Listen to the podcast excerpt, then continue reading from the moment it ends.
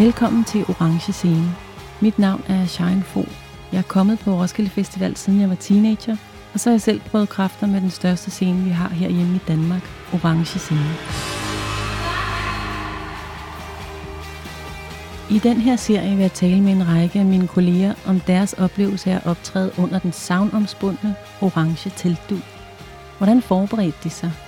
Og blev deres forventninger til og ambitioner omkring koncerten indfriet? Hvordan gik det til, at de kom til at stå på orange scene?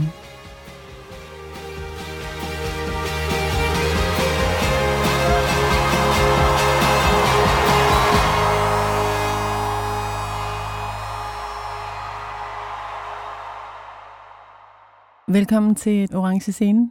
Simon Dokkedal, Martin Højland, også kendt som Den Sorte Skole. Tak skal du have. Jeg har øh, et klip, jeg godt lige vil vise jer. Åh, til nej. starten.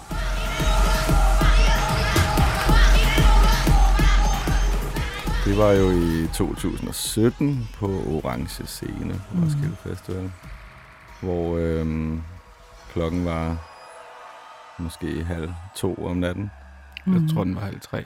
og det silede ned. Mm. Altså det regnede og regnede og regnede.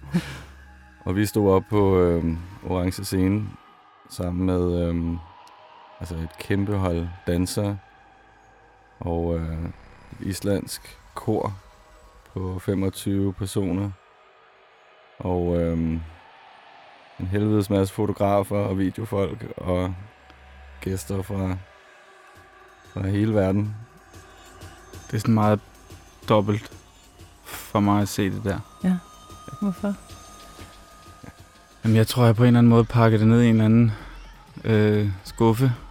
Ikke fordi det er sådan øh, ubetinget dårligt, eller, eller noget, der skal glemmes, men det var så sindssygt et projekt Mm. at gennemføre, at øh, det på en eller anden måde aldrig kunne forløse sig i den der ene koncert. Der er noget vanvittigt ved at lave de her enkelstående ting, som vi ofte gør, Mm. men så gør det til orange, og så møde 16 timers regn Ja. og 14 grader klokken to om natten, når det skal starte. Det var på en eller anden måde, det var bare for meget.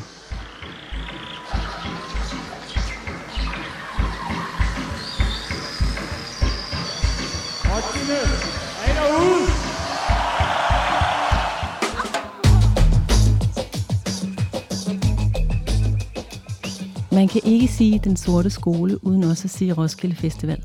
For gruppens karriere og udvikling er vævet utroligt tæt sammen med festivalen, hvor Den Sorte Skole har arbejdet sig op fra de tidlige koncerter uden for det officielle program til kulminationen den her nat på Orange Scene i 2017. Det her show var en engangsforestilling. Et fuldstændigt vanvittigt projekt, der involverede hundredvis af mennesker, dansere, lysfolk, et stort kor, gæstesolister og musikere. Og så selvfølgelig de to bagmænd, Martin og Simon, som styrede det hele bag deres maskinpark i midten af scenen.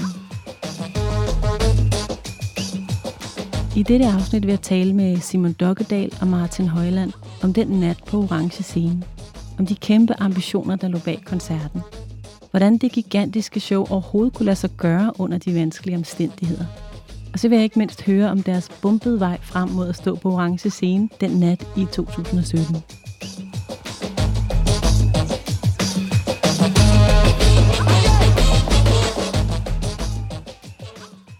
Kan I huske øh, altså, følelsen deroppe? Altså, kan, kan I huske, hvordan I egentlig havde det med at stå der i øjeblikket? Eller er der momenter, som I kan huske? Jamen, jamen det, det, kan, det kan jeg godt. Øhm, det føles også lidt som, som en eller anden drøm, man mm. ligesom var i. Mm-hmm. Og jeg tror også, at det handler jo om, at altså igennem alle ens år, hvor man har lavet musik og spillet på scener, så har Orange Scene været sådan en, du ved, det var ligesom pedestalen, det var ligesom den, det, det største sted, man kunne komme op. Mm. Og så, så var vi der jo pludseligt mm. på en eller anden måde, ikke? Mm. Øhm, og så har man jo alle mulige forventninger, der skal indfries, og man, man tror jo et eller andet om, hvordan det er. Og øhm, man har hørt fra andre, der, der også har prøvet at spille det, og hvordan er det, og Mm. Så det, det er jo sådan en, som du siger, det er svært at få indfriet de der forventninger. Øhm, når man endelig er deroppe på en enkelt, på de der to timer, skal man ligesom få det hele med, ikke? Altså, men jeg, jeg tror også, sige, vi var ja, så optaget af, at det var så stor en afvikling. Mm. Altså, vi Mhm. var over 100 mennesker involveret i produktionen. Mm. Vi havde haft 12 dages produktionsprøver i den grå hal Mm. Med hele det hold der. med det hele. Altså, der var wow. tre visuelle hold in, in, involveret, ikke? Og Ja. der var gæstemusikere fra 6-7 lande Ja. i verden, som var fløjet ind på forskellige tidspunkter for at tage del i det. Og vi havde jo aldrig... Altså, det er jo, det er jo en, det er langt ude at gøre det på orange. De fleste andre, der kommer på orange, gør det jo som et stop på en stadionturné. Ja. Så det der med at, at spænde det der projekt op til at skulle indfries på en aften, Mm. og alt skulle klappe, Mm. Det var en, det var en lidt vanvittig idé, ikke? Øhm, men jeg kan da huske, vi snakkede meget om det der med, at det er en svær scene på den måde, det er svært at mærke publikum. Mm. Altså energien forsvinder ligesom op i, i, i himmelrummet, Mm. hvor at arena er meget taknemmelig Ja. øh, på den måde. Det bliver under duen, og, og sådan helt konkret, så tror jeg, at Man har et, man har et lukket Øh, rum inde i arenaen. ja, på den måde. ja. så også varmen stiger, og Ja. der er jo ekstremt langt ja, det, ud er det. til folk på orange. Ja. Der, der er jo, øh, altså, man kan jo på ingen måde sådan, altså, løbe fra scenen og hoppe ud i publikum. Øh, der, er- vi, vi har jo aldrig spillet så store, altså den. Mm. ja, det er jo den største scene, vi har spillet fra. Ikke? Mm. Så det var en, øh, det var en, det var virkelig en vanvittig oplevelse på, på godt og ondt. Hvordan øh, føltes det så, da, I, da ligesom den sidste tone den ringede ud, og det sidste laserlys ligesom havde skudt ud i, øh, i, øh, i rummet der i, i himlen? Hvad, hvordan var følelsen så, da det var slut? Jeg, jeg, jeg, jeg vil ønske, at jeg kunne sige lettel, lettelse. Jeg tror også, at jeg var ret lettet. Mm. Mm. Øhm, det var også, altså igen, det var meget sent om natten, og det var sådan en, altså vi har jo i månedsvis forberedt os på det her, mm.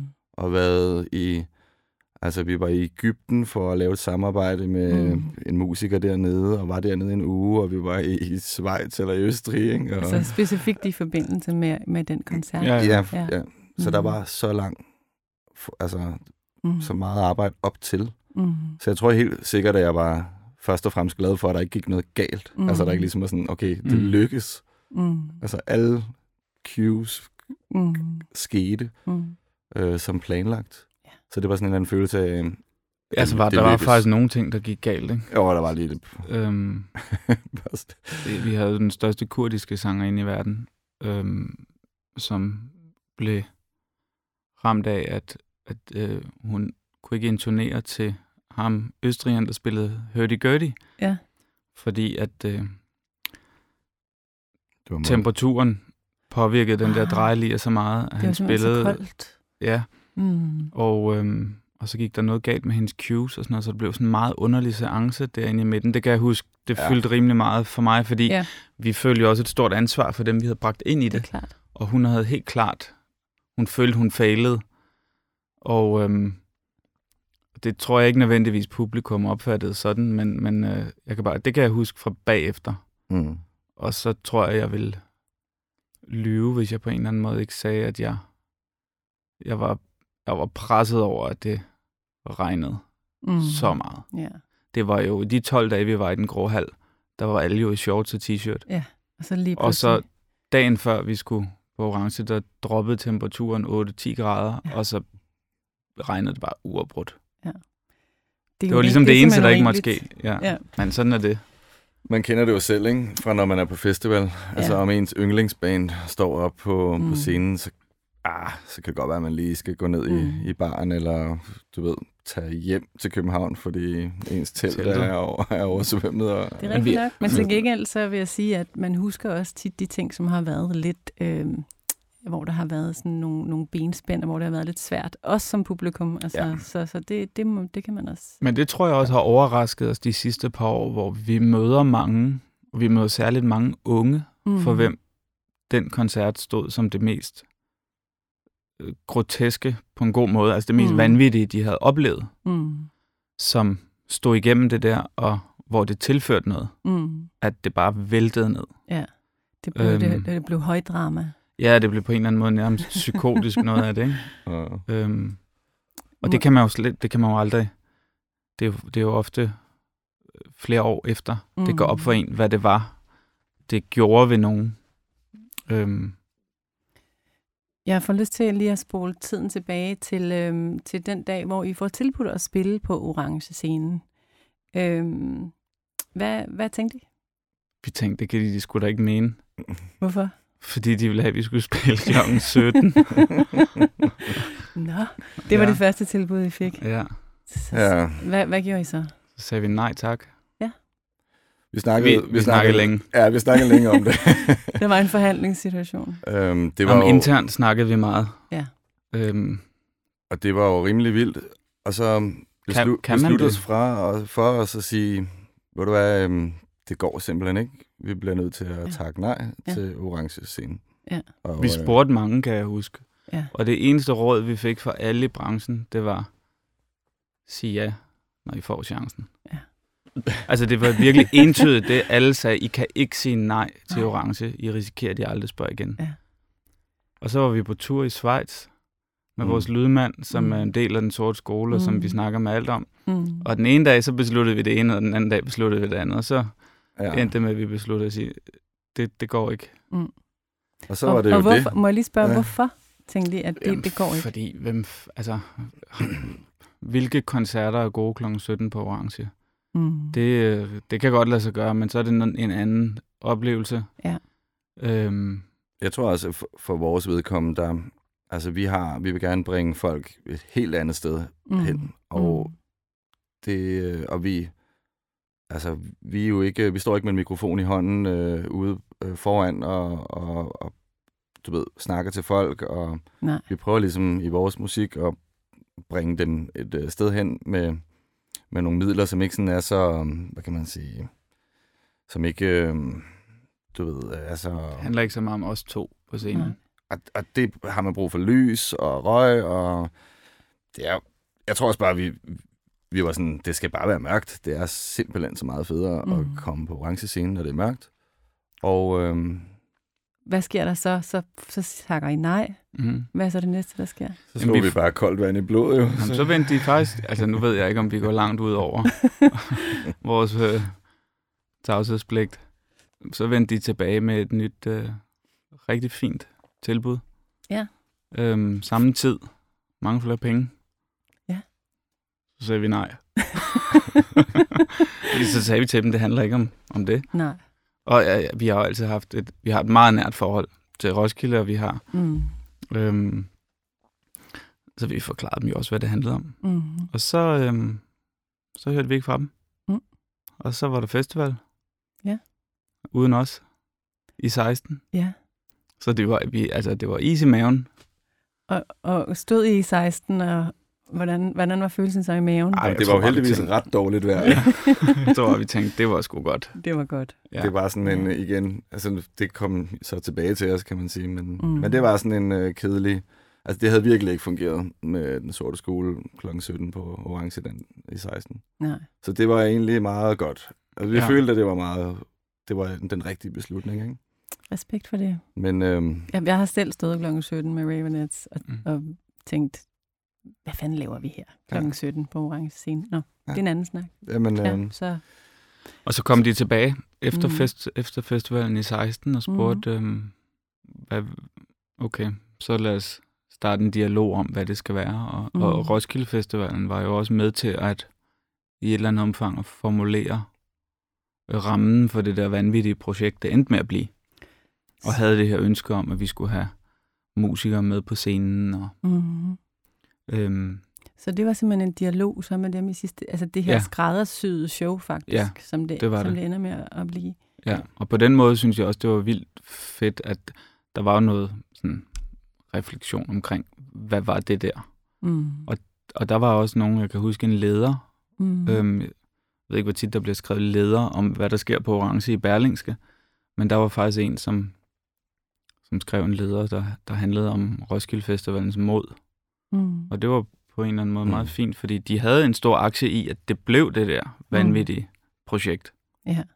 Okay, så har jeg så faktisk det her, den her udtalelse for dig, Martin, Okay. hvor du øh, udtaler dig om det her show. Det bliver offentliggjort, at I skal lave den her særlige koncert. Du siger, vi har tænkt os at gøre noget, som ingen før har gjort på den scene. Det bliver en fejring af det skæve, det sindssyge, det smukke og det brutale. Det bliver en rejse ind i en magisk parallelverden, hvor korsang, beats, indianere og robotter tripper på samme frekvens. Så publikum kan forvente en kæmpestor og meget anderledes nattefest på orange scenen. Fortæl mig lidt om, hvordan begynder I at få idéerne til, hvad er det, der skal ske? Hvordan materialiserer det sig så stille, stille og roligt?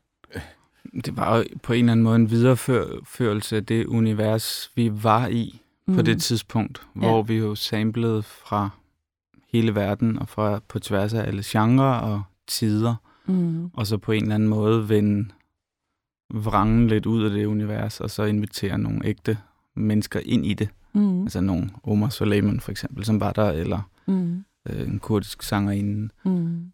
Hvad er der, altså, er der ligesom en, en overordnet tematik, eller er der en, jeg mener, I samarbejder med alle de her mennesker, men er der noget narrativ, eller nogen fortælling, eller er der en eller anden oplevelse, I gerne vil skabe? Der, der er helt sikkert en fortælling, og mm. øhm, det er jo, som vi næsten altid laver, så starter det ligesom et sted, og Mm. ender et helt tredje sted. Ikke? Mm. Og det har hele tiden været vores idé med, med vores musik, at man ligesom bliver ført videre og kommer igennem alle mulige forskellige stadier og stemninger mm. og, altså, og genre, og Mm. på den måde øh, kan man ligesom øh, blive introduceret til noget musik og en stemning, som, som man ikke nødvendigvis vidste, man, man øh, brød sig om. Mm. Øhm, Hvilket er rigtig meget af det, Roskilde kan, ikke? jo, ja, Generelt. Mm. Ja, fuldstændig. Mm. Så vi vil på en eller anden måde gerne have det, have det hele med.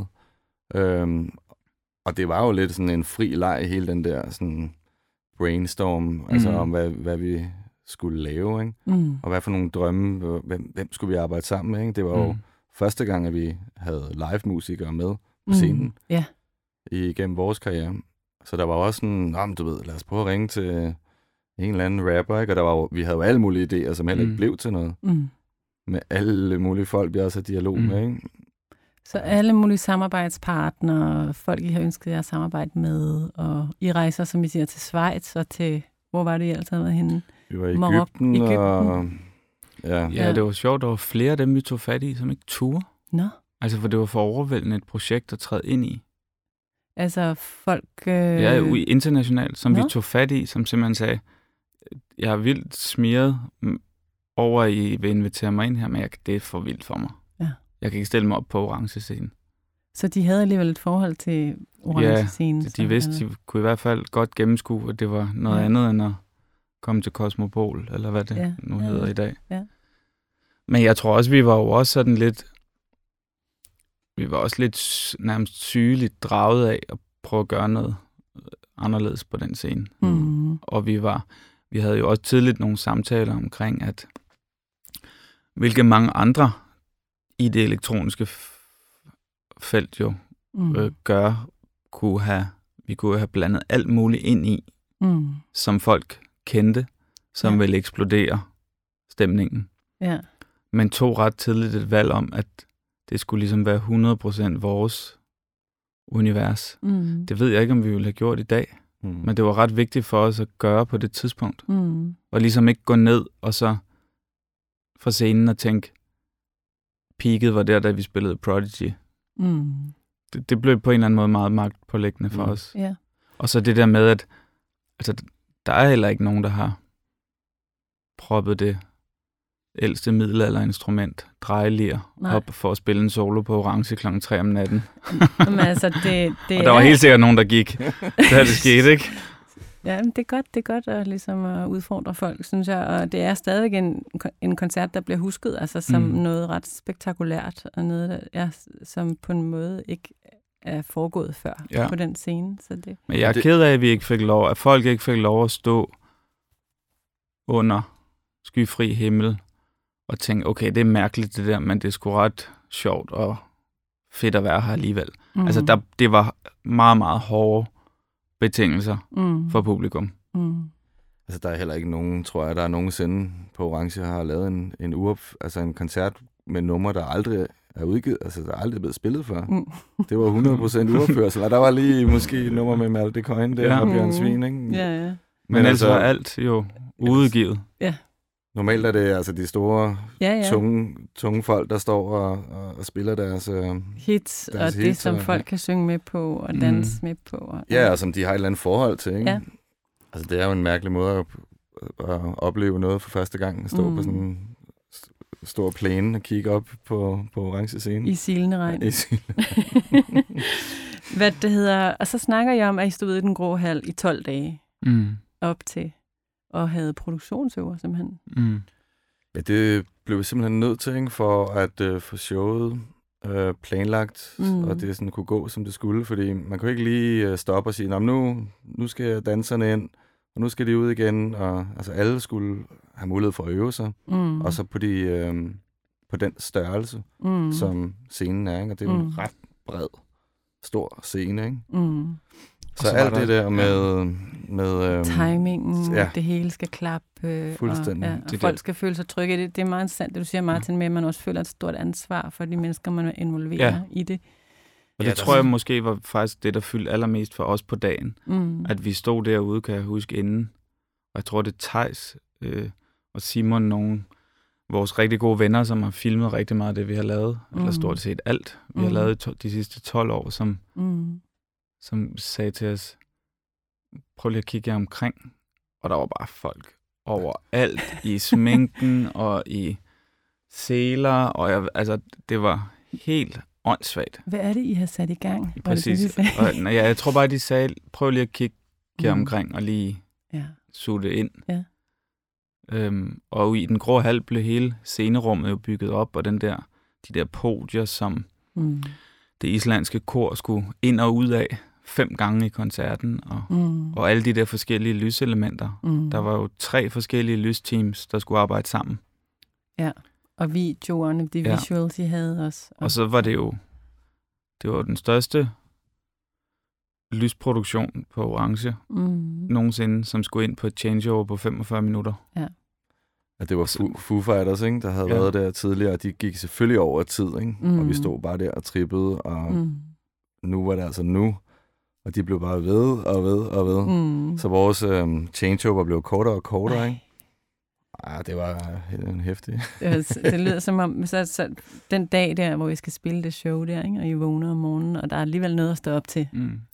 Sådan en dag der. Ja, kan, I, sige. kan I huske, hvordan det føles at vågne den dag? Jeg kan overhovedet ikke huske det. Nej. Jeg kan overhovedet ikke huske den morgen. Altså, jeg kan huske, vi havde... Det, noget, jeg mere kan huske, det var nogle af de der... Vi havde nogle kreative krisemøder i den grå hal, hvor vi... Der var nogle elementer, som ikke fungerede, som var ret store. Mm. Hvor vi ligesom stod i sådan en cirkel, kan jeg huske, mm, hvor vi var nærmest 15 mennesker, 20 mm. Mennesker.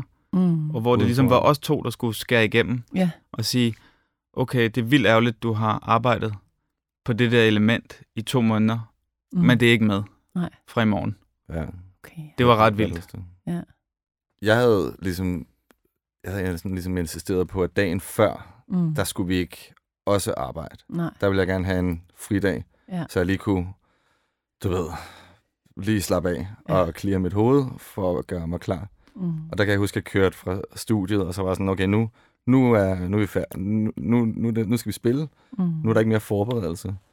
Og jeg var derude, og så kørte jeg ned øh, Istedgade, jeg boede på Vesterbro der, og satte mig ned og så, okay, købte mig en øl, og sad, sad på en eller anden trappesten og drak den der øl, og bare, okay, nu er det, nu er det i morgen, du ved, sådan, nu er der, nu, øh, nu er jeg klar på en eller anden måde. Mm. Frem for sådan at, at arbejde og arbejde og arbejde lige til Mm. aller sidste øjeblik, ikke? Mm.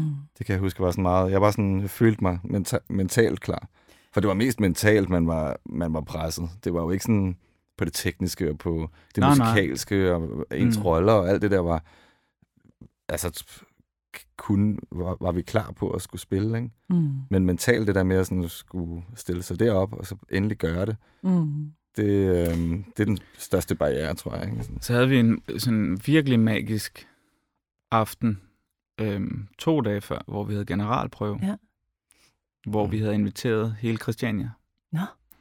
Så der Inde var, i den grå hal der. ja, Ja. så der var Chris- christianitter i alle afskygninger. De vidste ikke, hvad de kom ind til. Det var en generalprøve. Ja, men så var hele den der lysproduktion jo, og det islandske Wow. kor og dansere, og hun var lige landet, hende kurderen, Ej, nu.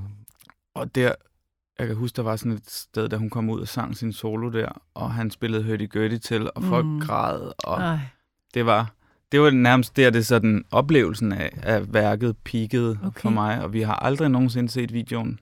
Mm. Hele den koncert blev filmet af seks kameramænd er ude i den grå hal. Og den, den tror jeg virkelig, det, det, den har nogle helt særlige momenter, fordi det var så overvældende. ej, det lyder flot. Hvad lavede I efter koncerten? Det var, det var ret hyggeligt. Vi, øh, vi havde lejet den der sådan en rund pavillon inde i sådan en lille skov back, backstage. Mm. Okay. Der, hvor man går over sådan en øh, lille bro. Ja. Og så er der sådan en lille Ja, ja, ja. pavillon-agtig... Øh, I havde afterparty. der havde vi afterparty, men det var jo... Det startede jo klokken 4 ikke? om, morgenen. Men det var ret fedt, så øh, det, det, øh, det islandske kor havde jo... Øh, De havde en masse brændevin. Ja, de havde jo lokal brændevin Ja. fra ja. øh, Island, Mm.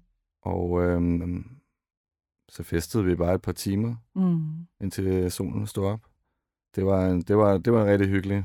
Der, der fejrede I ligesom, så, så man kan sige, selvom I måske også snakker lidt om det der med, det var, at der måske var noget uforløst i det, så var der alligevel. Mm. også en, en, Ja, det synes altså, jeg. en lettelse dag. Så. Der var en Synes kæmpe forløsning i det, men Mm. den handlede mere om, at vi faktisk som hold Mm. fik det der til at ske, Mm. end den handlede om oplevelsen af at være på orange. Mm. Fordi den var på en eller anden måde meget abstrakt. Jeg savner lidt Roskilde, når man, øh, man sidder og snakker om det.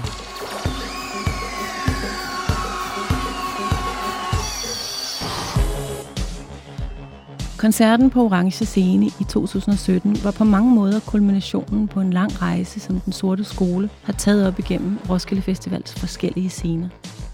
For Roskilde er en uadskillelig del af den sorte skole, og deres vej frem mod Orange Scene i 2017 har været fyldt med bump og udfordringer. Det skyldes dels den kompromilløshed, som kendetegner den sorte skole. For Martin og Simon er hele vejen gået meget uimponeret til samarbejde med festivalen. Sådan var det, da de i første omgang takkede nej til at spille på Orange. Og sådan har det faktisk været lige siden deres første koncert på festivalen i 2006.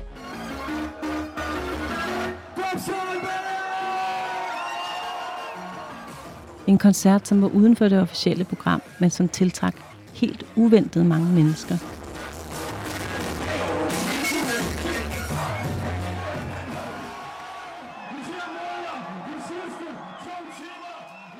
Har I ikke lyst til at fortælle lidt om, hvad er jeres historie egentlig med Roskilde? Jo. Jeg, jeg ved, I har spillet der jo indtil flere gange, men I nævnte blandt andet også, at I har spillet der egentlig på en måde uofficielt.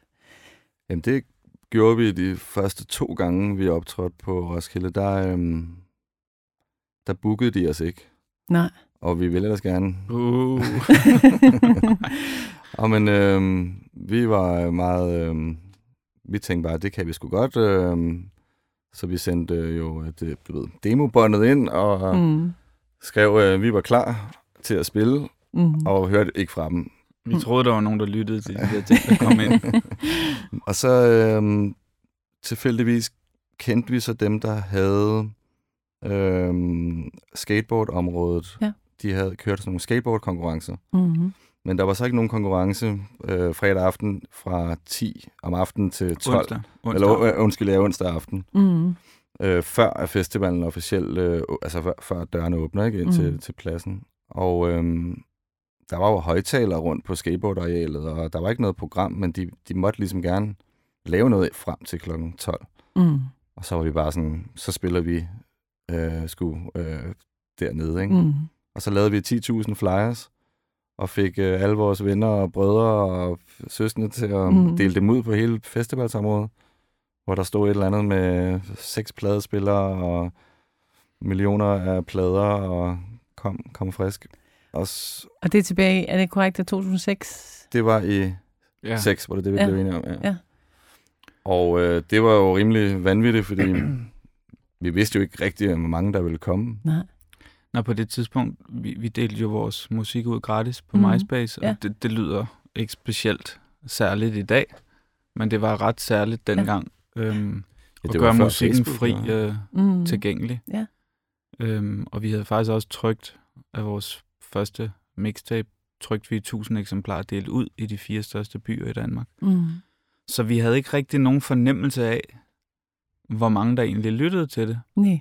Og vi havde også taget en eller anden beslutning om, at vi ikke lavede nogen interviews. Så vi, så Ja. vi gjorde ligesom alt, hvad vi kunne, for ikke at have nogen fornemmelse af, om der var nogen, der lyttede. Og hvilket måske også ah, gjorde det meget øh, forståeligt, at Roskilde tænkte, at dem skal vi ikke booke. Ja. Dem har vi aldrig hørt om, og ikke, ikke engang Gaffa og Soundvenue har skrevet om dem. Mhm. Det var ikke for at sige noget dårligt om Gaffa og Nej, Soundvenue, nej, nej. dem kan vi godt lide. Øhm, så det var, Så I var det selv var lidt... rimelig sindssygt for Simon og jeg. Det, det, den første koncert var det kun os. Martin var i, den anden Martin var i New York. Mm. Det var kun os, der trådte op på den der scene, den der onsdag, og så var der bare altså virkelig mange mennesker. Der og det var så, hvad det var. Men da vi så gik i gang med at spille, så kendte de Mm. det der mixtape, Ja. Okay. og havde, det havde ligesom spredt sig fra Ja. mund til mund, og folk havde brændt CD'er, eller hvad de Ja. nu gjorde dengang.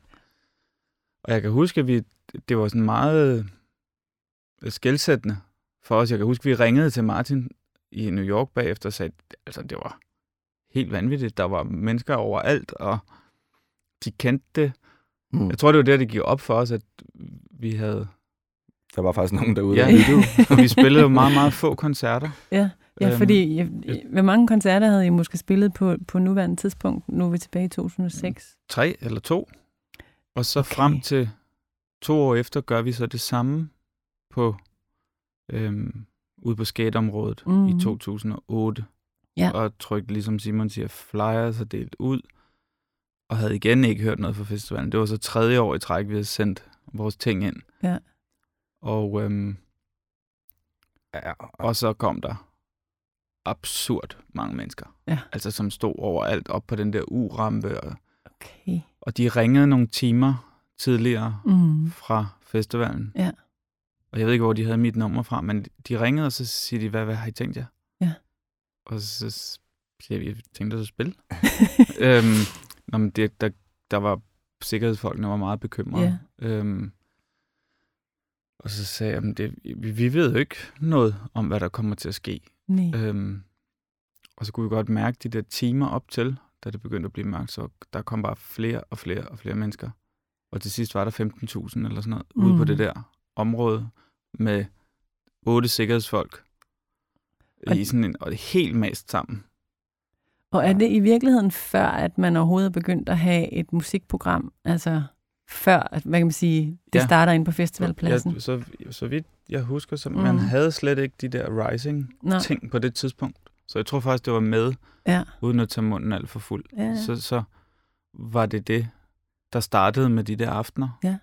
Øh, og også der, hvor at øh, chef Mm. øh, flere år senere gentog det samme, kan man sige. Ikke? Mm. Øhm, Og det er jo også, altså, ja, min egen opvækst med Roskilde Festivalen, fra jeg var 14, øh, og var ude på, camp- på campingpladsen, det var jo, da man var der jo en uge, Mm. inden mm. man Mm. overhovedet begyndte at høre noget musik. Mm. Mm. Og så når musikken startede ind på festivalpladsen, så var det forholdsvis sjældent, jeg var inde på selve festivalpladsen. Ja.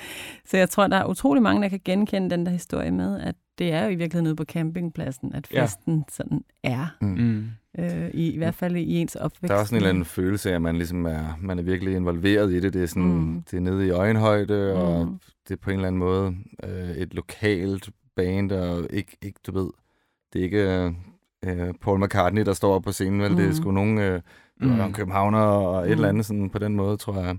Mm. Altså stemningen var helt vanvittig. mm. Mm. Nogle af de bedste oplevelser, vi har haft, det var, var jo de der mm. øh, på skate mm. dengang. det var helt klart også en stor del af vores øhm, identitet, tror jeg, som, Mm. som band. Ikke? At jeg tror, lige, folk, der kom, var jo lige så overrasket over, mm. at der kom så mange. Ja. Fordi alle havde på en eller anden måde en personlig tilknytning til, at de havde fået brændt CD'en af deres fætter eller et eller andet. Så det var som om alle var overvældet over, at de var en del af en eller anden bølge. Ja. Øhm, og det tror jeg var med til at gøre, at vores vi fik et vildt tæt forhold til rigtig mange, øh, altså ikke personligt, men til vores fans. Mm. Øhm, og på den måde er, er festivalen jo blevet helt uadskillelig fra vores historie. Mm. Så i 2009 fik vi så endelig øh, hul igennem øh, hegnet.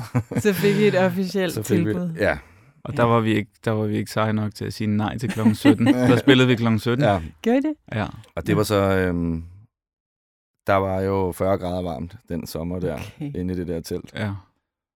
Og vi, vi havde sådan nogle sorte kutter på fra Syrien, kan du huske det? Ej, noget rigtig dårligt. Ikke uld. Altså sådan noget virkelig Ja. Mm. polyester, Mm. som vi ikke kunne ånde i. Og alle i publikum stod bare i bar mave og, øhm, og ravede til den der øh, ret eksplosive koncert, vi lavede der. Ikke?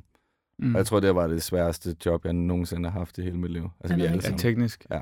ja. Fordi det var jo, det var dengang, øhm, hvor vi, altså vi havde seks pladespillere, vi var tre øhm, DJ's, kan man sige. Ikke? Mm.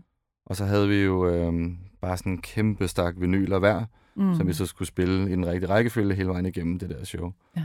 Og alle de der plader, de begyndte bare at buge, altså, du ved, de kunne ikke De klare smeltede. var- ja, de kunne simpelthen ikke klare varmen, og der var så støvet.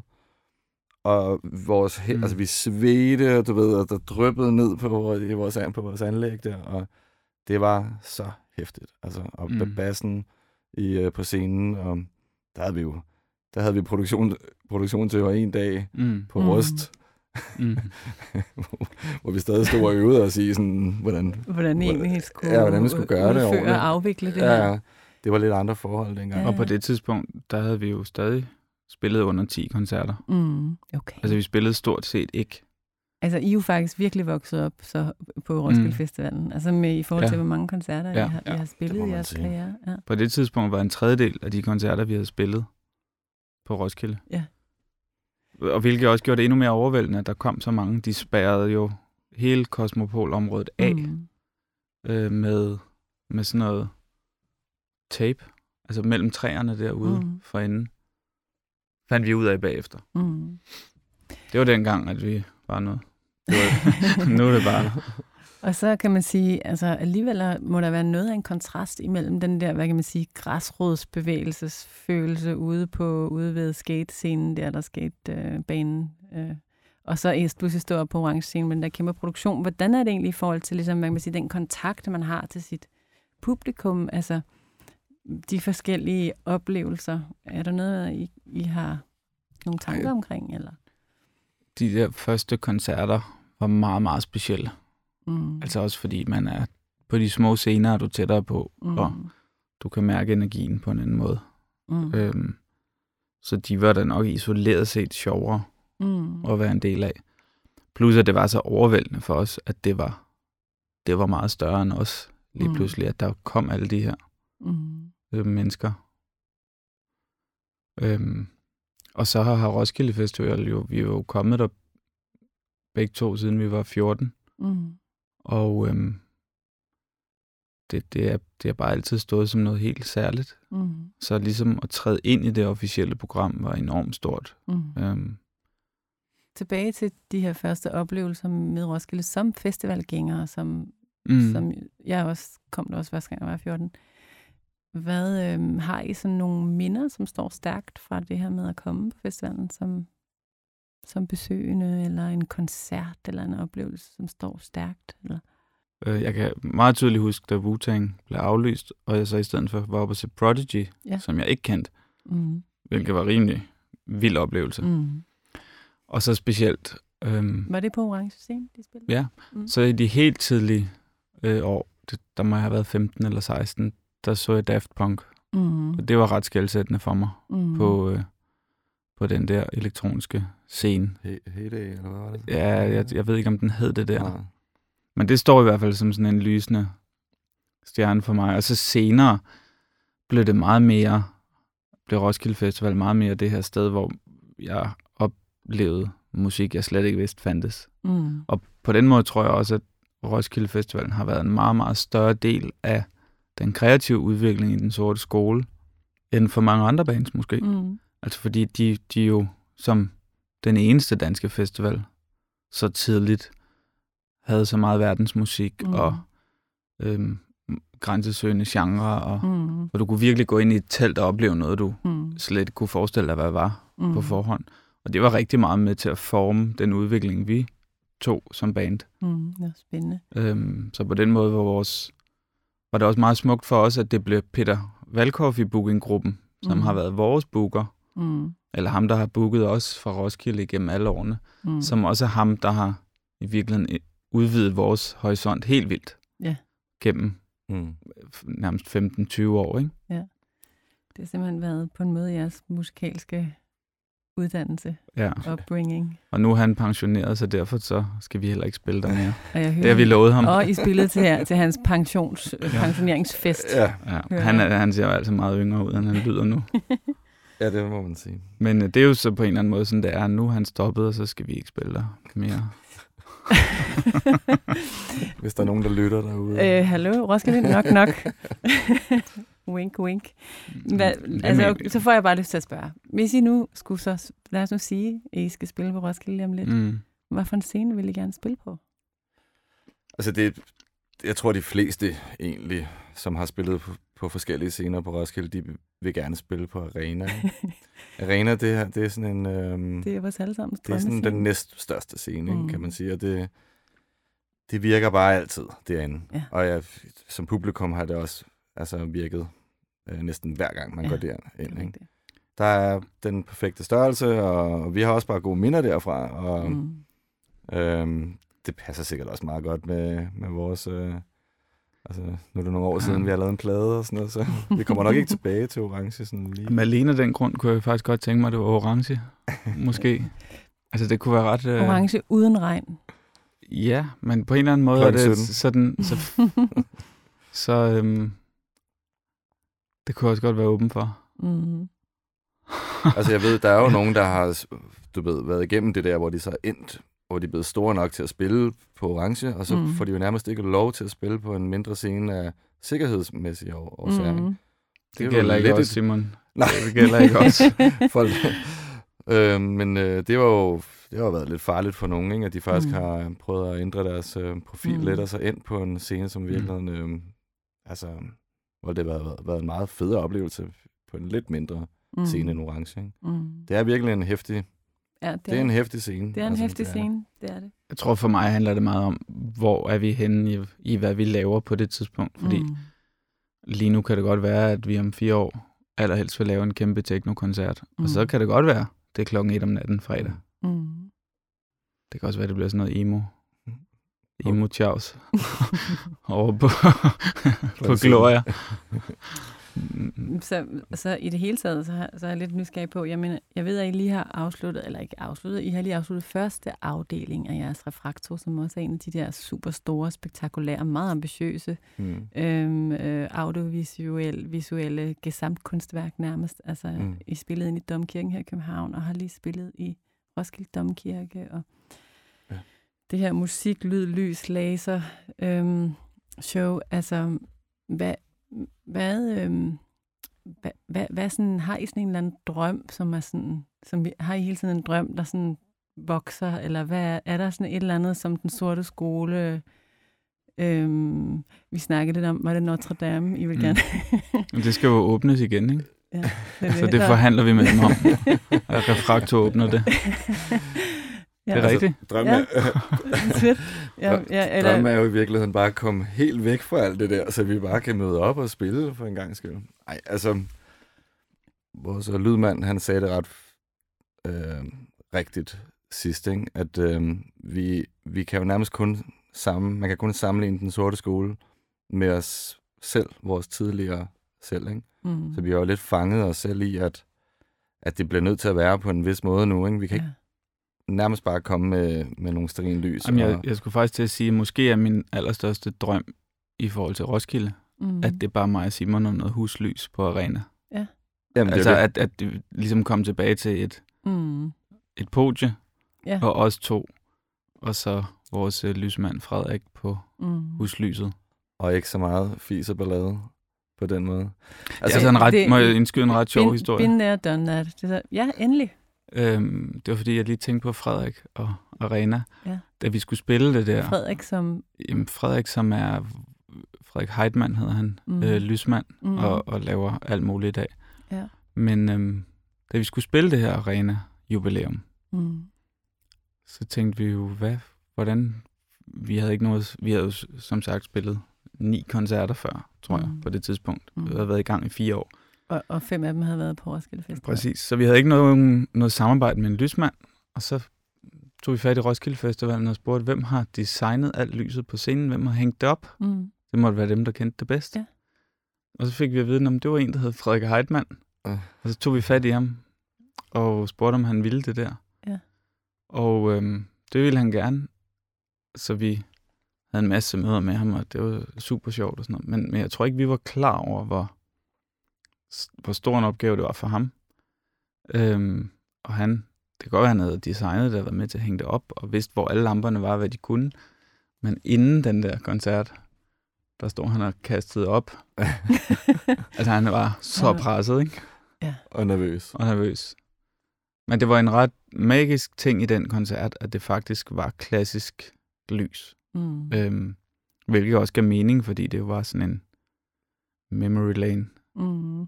Roskilde ting, hvor at øh, laser til øhm, hvad ved jeg, Rage Against the Machine vil være lidt underligt. Det var sådan en, Ja. hi- det var en historisk... Ja. Øh, Men jeg tror, hvad, hvor vi er henne om fire år, eller hvad, og om vi overhovedet kommer tilbage til Roskilde, det, det har vi faktisk ikke nogen konkrete nej. forestillinger om overhovedet. Nej. Og det er også meget rart. Mm. I, I har også spillet på festivaler øh, ude i verden, internationale mm. festivaler. Ja. Er det så sådan, er det he, helt anderledes? Altså, hvordan, hvordan er Ros, Ros, Roskilde anderledes?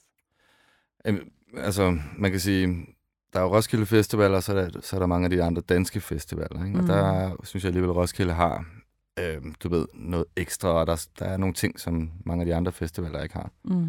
Men vi har i hvert fald oplevet på altså især tyske og polske festivaler, at der er en helt anden tilgang til, hvordan en festival den kan øh, sådan foregå Mm.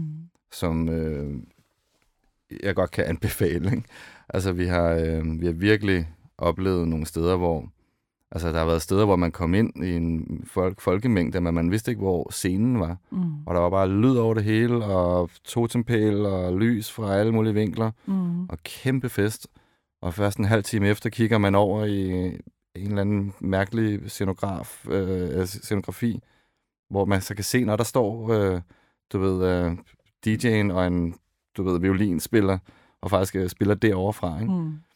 Og øh, altså, på Roskilde, der er der stadig den der lidt sådan publikum og en scene, ikke? hvor man Mm. står sådan alle sammen og kigger den samme vej. Mm. Og øh, det mang- altså, der mangler den der sådan frie energi, som vi har oplevet på mange af de europæiske festivaler. Mm. Jamen, det synes jeg, det er meget enig i. Mm. Altså, man, det, på en eller anden mærkelig måde, så øh, hænger den der rockisme øh, meget fast i sceneopbygningen. det traditionelle, dernede. todimensionelle. Ja, Ja. altså det der med at stå op og kigge på en, Ja. og projicere et eller andet op i, Mm. i det at være forsanger, eller hvad det nu er. Mm. Ikke? Altså det, det gad jeg vildt godt, de prøvede at ryste posen. Og, og, og skabe en rigtig audiovisuel scene. Mm. Fordi der har vi godt nok oplevet nogle helt mindblowing øhm, Mm. ting ude i Europa. Ja. Og også i megaformat. Det er ikke sådan, at det kun er sådan nogle små Nej, nej. ting. Altså Fusion Okay. Festival har jo 80.000 mennesker. Ja. Men ligner noget fra en anden planet, ikke? Ja. Øhm, men, altså, men men- jeg vil så... Hvor man genforhandler hele det her, ligesom publikum. Ja, relationen mellem relationen, publikum, og, Ja. og, og, og det kunne være vildt fedt, hvis de tog det skridt bare mm. med én scene. Mm. Fordi der er alligevel meget af det musik, der bliver præsenteret i dag, Mm. hvor der ikke er nogen afvikling, som er interessant at kigge på. Mm. Altså Mm. hvor der bliver trykket på nogle knapper og drejet på nogle hjul, ikke? Mm. Og, og det er jo, hvad det er. Det er jo, fordi meget musik bliver, bliver skabt sådan i dag, og, mm. og virker på nogle andre parametre. Mm.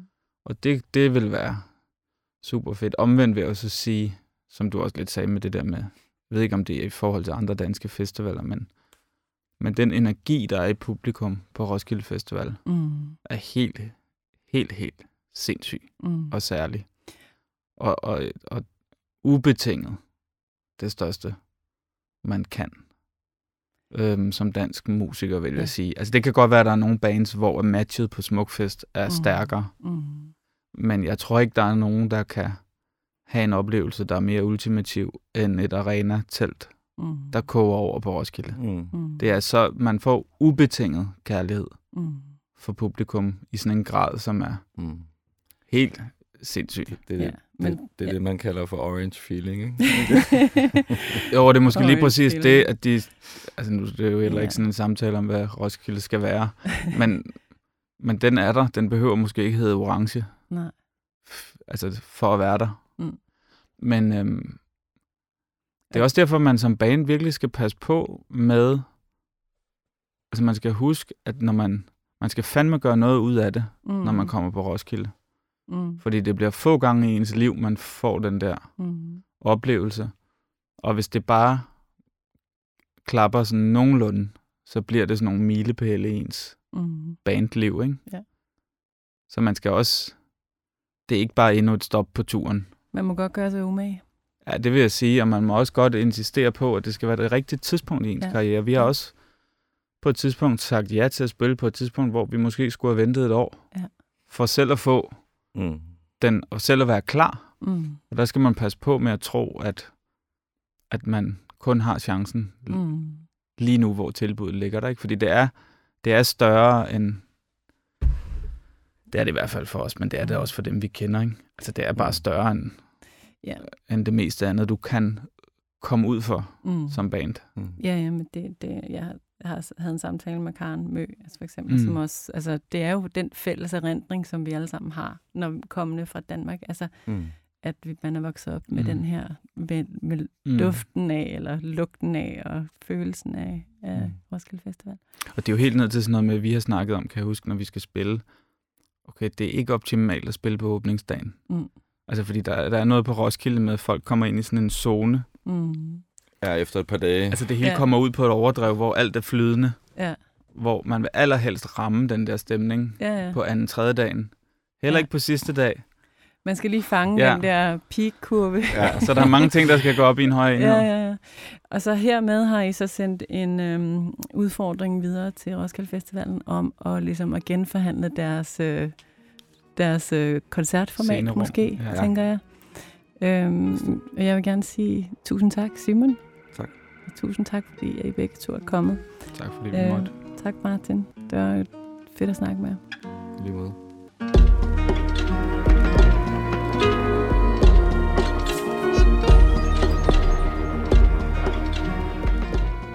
Du har lyttet til Orange Scene på 24-7. Serien er tilrettelagt af Mikkel Falk Møller og Mikkel Bøgeskov. Mit navn er Shine Fogh.